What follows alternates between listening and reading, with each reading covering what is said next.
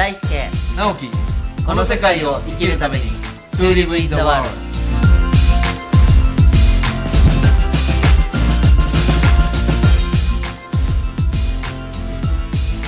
大ちゃんこんにちは。こんにちは。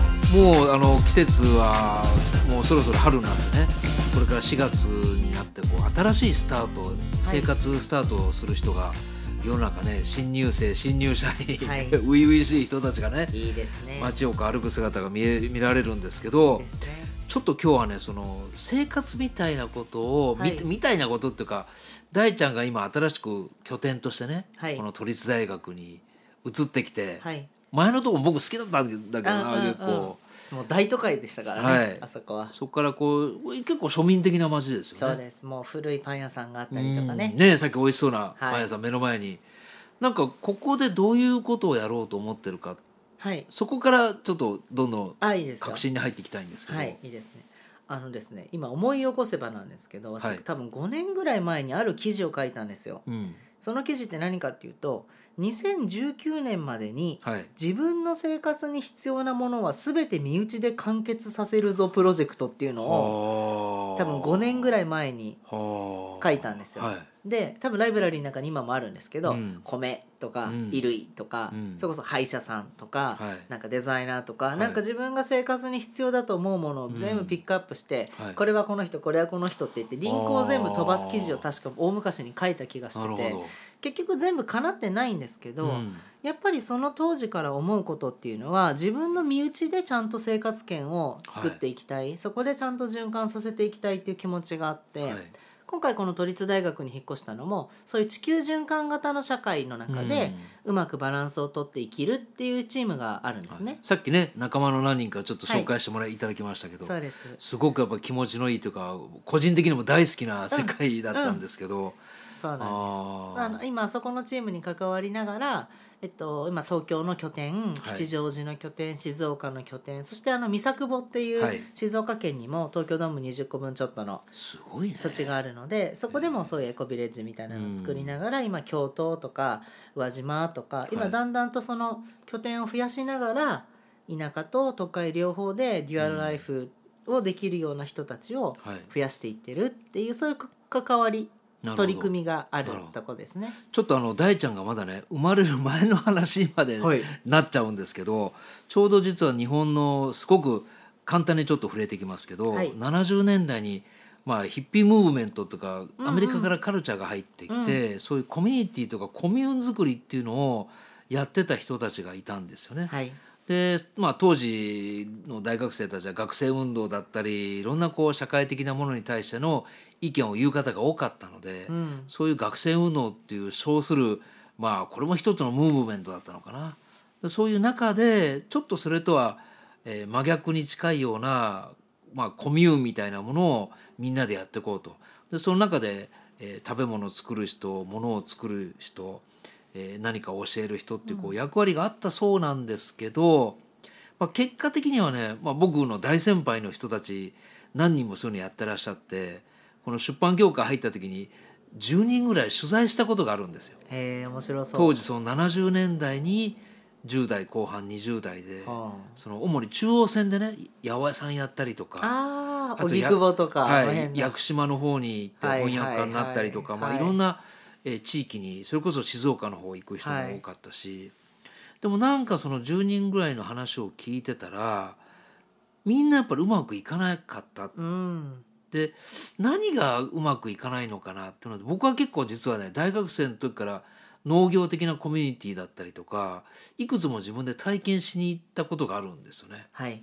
でもね行くと確かにコミュニティなんだけどなんか目に見えないこうヒエラルキーとかねはい、力関係があって成り立ってるから、うん、あんまり心地よくないんですよ。そうですね。うん、でねちょっと僕の話になっちゃうんだけど去年の夏に、まあ、ある団体と去年1年間関わっていて、はい。まあ、地産地消から友さん友消っていうのね、あんまりこれちょっとこの収録であんまり具体的なこと言っちゃうとよくないのかもしれないけど、まあ、友さん友消っていうその友達があの生産したものを友達で消費しようっていう、はい。素敵ですそのね。大ちゃんがねさっきおっしゃったみんなで仲間内でっていうのとコンセプトは似てたんだけど、はい。結果的にはねうまくいかなかった。うん。なんでですか？でそこの例を言うと、まあ、個人名は言えないんだけど私がこれ言い出したのよって主張する人が出てきて、なるほど。みんなでいろいろやろうねっていうところへいやいやそれ私が最初言い出したからっていうことを言い出す人がいて、うん。もうあっという間にみんなが黙っちゃってね。そうですね。で僕もまあもうノータッチになってしまった、うん。僕から見たら非常にこう残念なケースだったんですけど、いやそこで大ちゃんに聞きたいのがねはい。今までそういうコミュニティみたいなコミューみたいなものがいくつもやっぱり出てきては、はい。時代にそぐわなかったり、はい。内部崩壊していったりとかねはい。していったケースを僕なりにいくつか見てきたんですけど、うんこれからうまくいくためにはねこう何が比較じゃないけど、はい。何がどうしていけばうまくいくんだろうね。あいいですね。うん、あのこの辺り気になる方は私のライブラリーの中に、はい。コミュニティってカタカナで入れ入れられたら、はい。コミュニティデザインの仕方とかコミュニティの作り方とか、うん。次の次世代のコミュニティに必要ななんとかのことっていうのがはい。まとめてあるので、はい。ざっとそこ見ていただければいいんですけど、うん。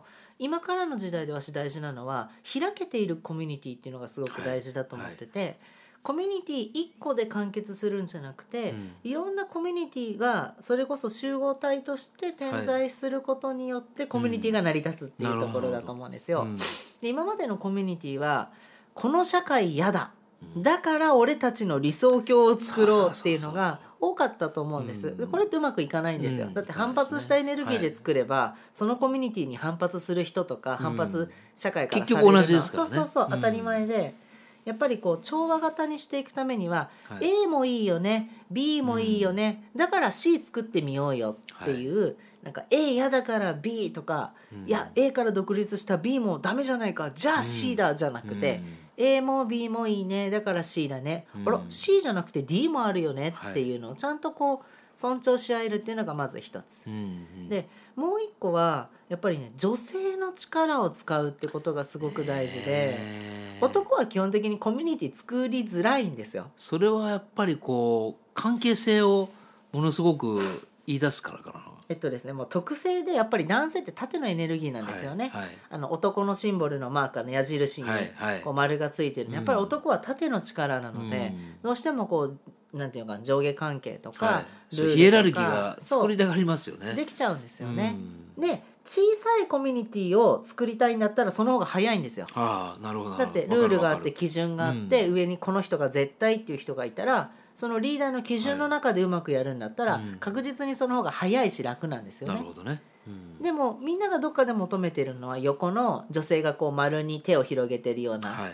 ああいう横軸のコミュニティなので、うん。やっぱり女性が中心となるコミュニティ作りうん。っていうのをしていけるといいんですけど、うん。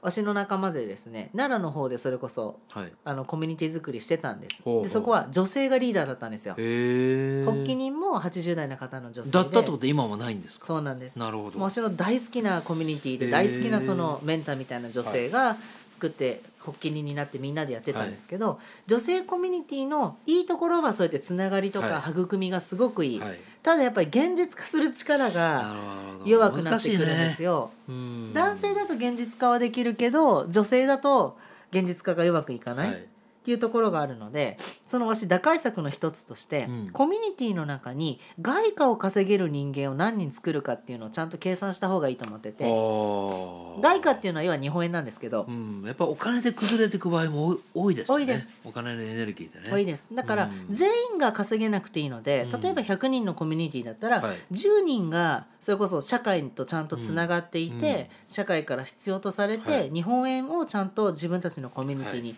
流していける、うん。で自分たちの素材や持ってる資産作ったものを社会に対してちゃんと循環できるっていうのが、うん。それができるキーパーソンがやっぱり必要だなっていうふうに思いますね。でその人は絶対今後重宝されると思いますね。単に生産ができるとか家作れるとかそういう人がコミュニティに結構集まりやすいんですよ。特にエコビレッジ系だと、じゃなくて社会と接点を持ちながら、そこをブリッジできる人が今からコミュニティビルダーというかコミュニティ本当デザインみたいなもので重要になってくると思いますね。そこでねちょっと意地悪な質問をするんですけどね、はい。そうやって外とのまあある種のコミュニケーションが長けていて、はい。まあ、お金もまあ引っ張ってくるというか稼ぐ人がいたとしてはい。でも今度その人をこうリーダー的なものにしてしまう組織だとまた結局ヒエラルキーができてっていうことになるじゃないですか。じゃあその外貨も稼いでくるんだけど、まあ、一人一人役割が違うからね。料理を作る人とかいろんな人がいるんでしょうけど、外貨を稼いでくる人が大事な上に何かこう必要な気がするんですよね。はい。それがそのコミュニティのシステムを語る人でも語る人っていうとまたその男性的なものが出てきてしまうでしょうし、その辺大ちゃんどう考えてる？簡単ですよ。お簡単？超簡単。子供と老人を中心にしたコミュニティを作ることです。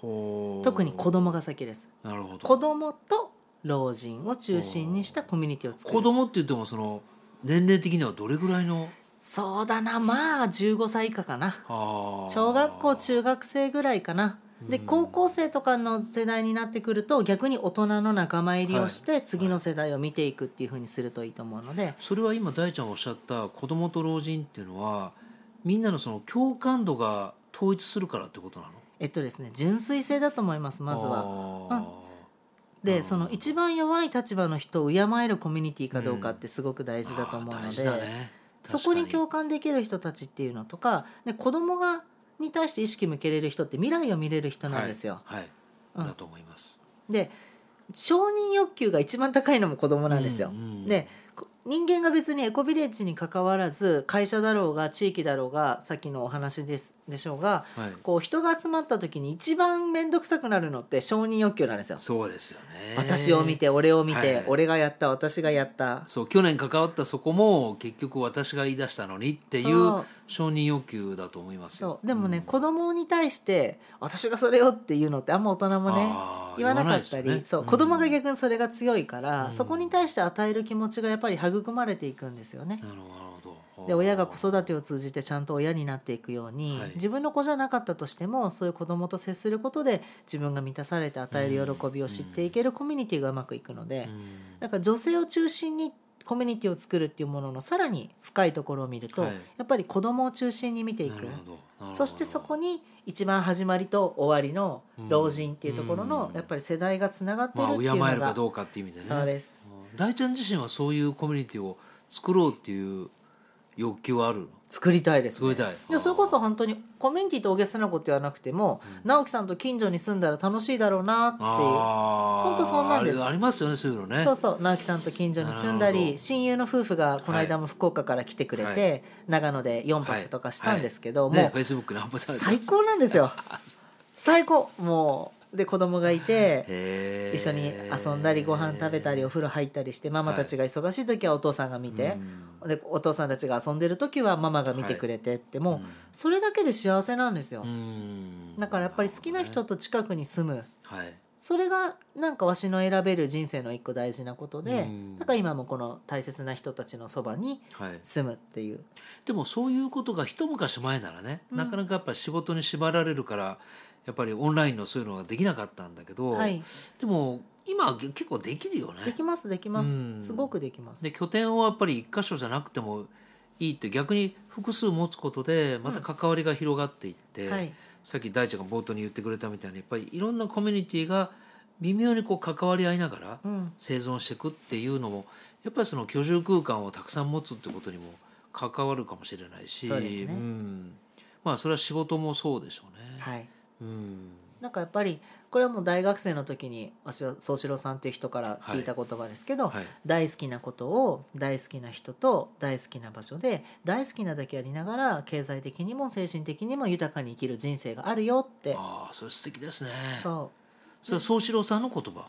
でも宗志郎さんからその当時の企業スクールで習ったんですけどやっぱそのわしはそれをやりたくて22歳で大学卒業してすぐ独立をしたのでう、んでできる社会なんですよそれが、はいできますね。ね、全然できる、うん。だってもし本気になったら、じゃあ私茅ヶ崎住みますよって言ったら別にね来月からでも住めるわけで。全然できます確かに確かに。うん。そでその近くにやっぱり仲間と住んで子育てしてっていうのできるので、そうですね。そう。あとはそれに共感する人たち同士でそういう次世代のコミュニティとか新しいライフスタイルの形を作る、それが多分この世界を生きるためになんですよね。そこそこそこ着地がすごく僕も納得しますそこは。別にこれは自己啓発番組でもいいこと言う番組でもなくて、うん。超現実的なそう。ですね。この世界を生きるって本当にどういうことだろうねって、それは精神的な側面も物質的な側面も両方大事にして、できたらもう本当にみんなで近くで住んで、うん。子育てをして何か作物を少し作ってみたり、